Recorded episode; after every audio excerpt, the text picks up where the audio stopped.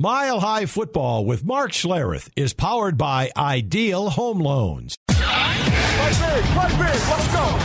Denver Sports presents the Mile High Football Podcast with Mark Schlereth.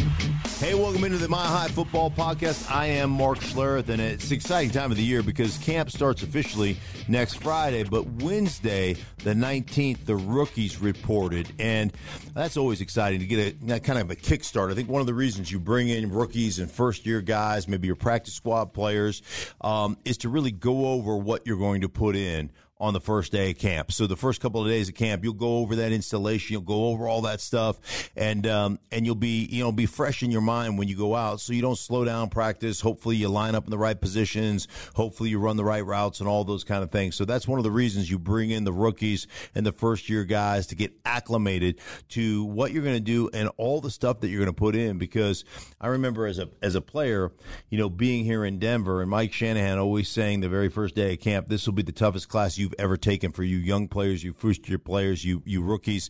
Be the hardest class. Think about all the college classes you took. This will be ten times harder. What we're going to put on your plate, the amount of information we're going to give you, and the expectation of you going out there and executing without screwing anything up. So it's always good to bring the rookies in, and just really excited.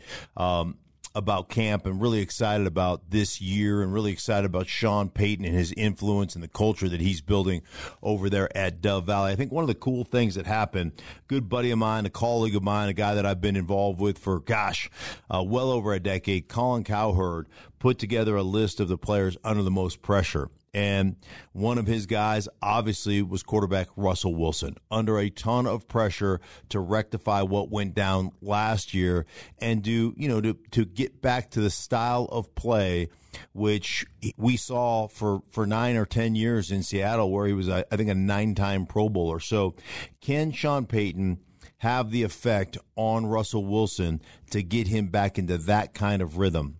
And so one of the things I did is I went back to the 2020 season and really did kind of an in-depth deep dive into Russell Wilson and what Seattle was doing to to help him to become um, the the All Pro guy. If you remember back to the 2020 season, Russell was, you know, a leading candidate for the MVP through the first half of that season, put together an incredible season with 40 TDs versus I think 12 interceptions, had a, you know, very high completion percentage, had over 4,000 yards and all those things, one of his best uh, statistical seasons ever.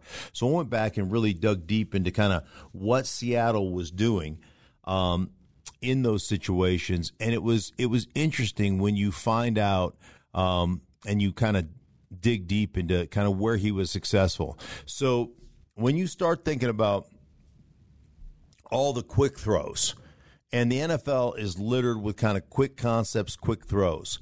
When you look back at what Seattle did um, to kind of manage Russell Wilson, to kind of help him out in the quick in the quick game, the quick aspect, is they really um, eliminated the middle part of the football field in the quick game.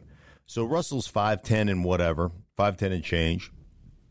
And when you're throwing quick off of three step drops, even in shotgun off of three step drops, what ends up happening to you is you're back there, you're at, you know, six, seven yards, whatever it is, and that offensive line's getting pushed a little bit, and it's really hard to look and see the middle of the football field.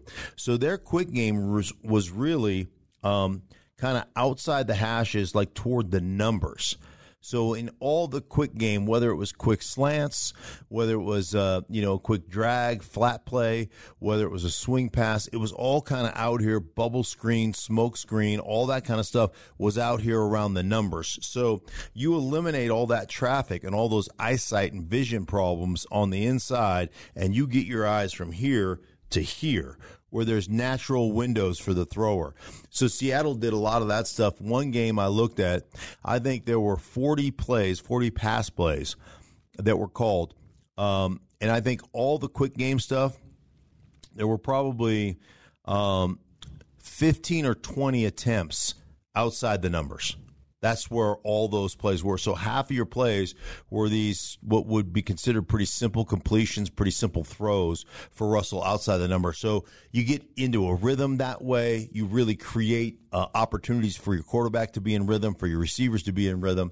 Um, and then there were the mesh concept stuff with the shallow crosses and, and you know, a shallow cross with a, a, a, um, you know, a route behind it, an intermediate crossing route. Um, you know, what they call a basic in the NFL is a 12 yard in cutting route and a shallow underneath it. And, um, and, you know, those, those are pretty simple throws as well. So they did a good job with that.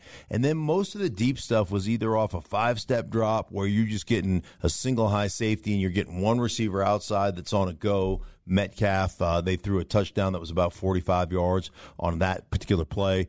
Um, or it's it's the scramble drill. So let's stay on schedule. You know, let's stay on schedule. Outside, quick throws, easy completions, screens. They ran a bunch of screens, bubble screens, swing passes.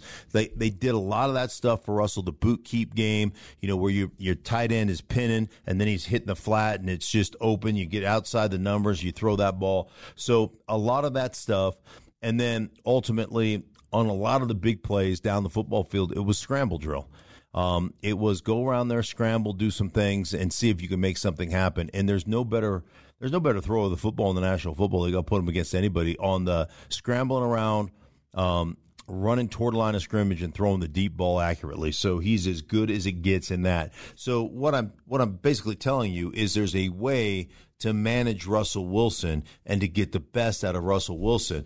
And that's what Sean Payton, I really believe, will do. And he's talked about this in his year with Fox about managing him and putting him in a position to win, putting him in the things that he did in Seattle really well. So uh, that's my deep dive into Russell Wilson and the way this offense should look. So the quick game outside the numbers, uh, the deep ball game comes off of two things either scramble around when the play breaks down and things aren't open outside. Now go make something happen, break contain, climb the pocket, whatever the case may be. And then thirdly, the play pass game. And the play pass game, and I haven't mentioned this yet, is off of play action where you're taking a really deep drop and you're keeping seven guys in protection. So the back has one edge, the backside tight end or the front side tight end has the other edge, and you're five offensive linemen. So seven, you know, blocking theoretically four or five and that creates a situation where you have time. The other thing that creates is a very deep drop for the quarterback.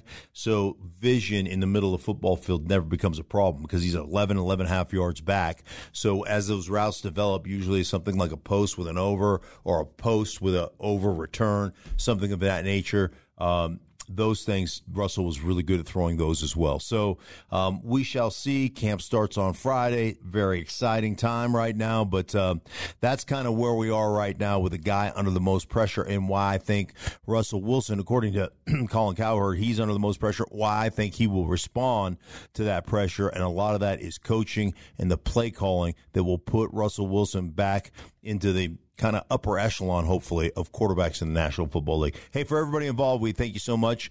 Uh, this has been the Mile High Football Podcast. Thanks for watching. Mile High Football with Mark Schlereth is powered by Ideal Home Loans.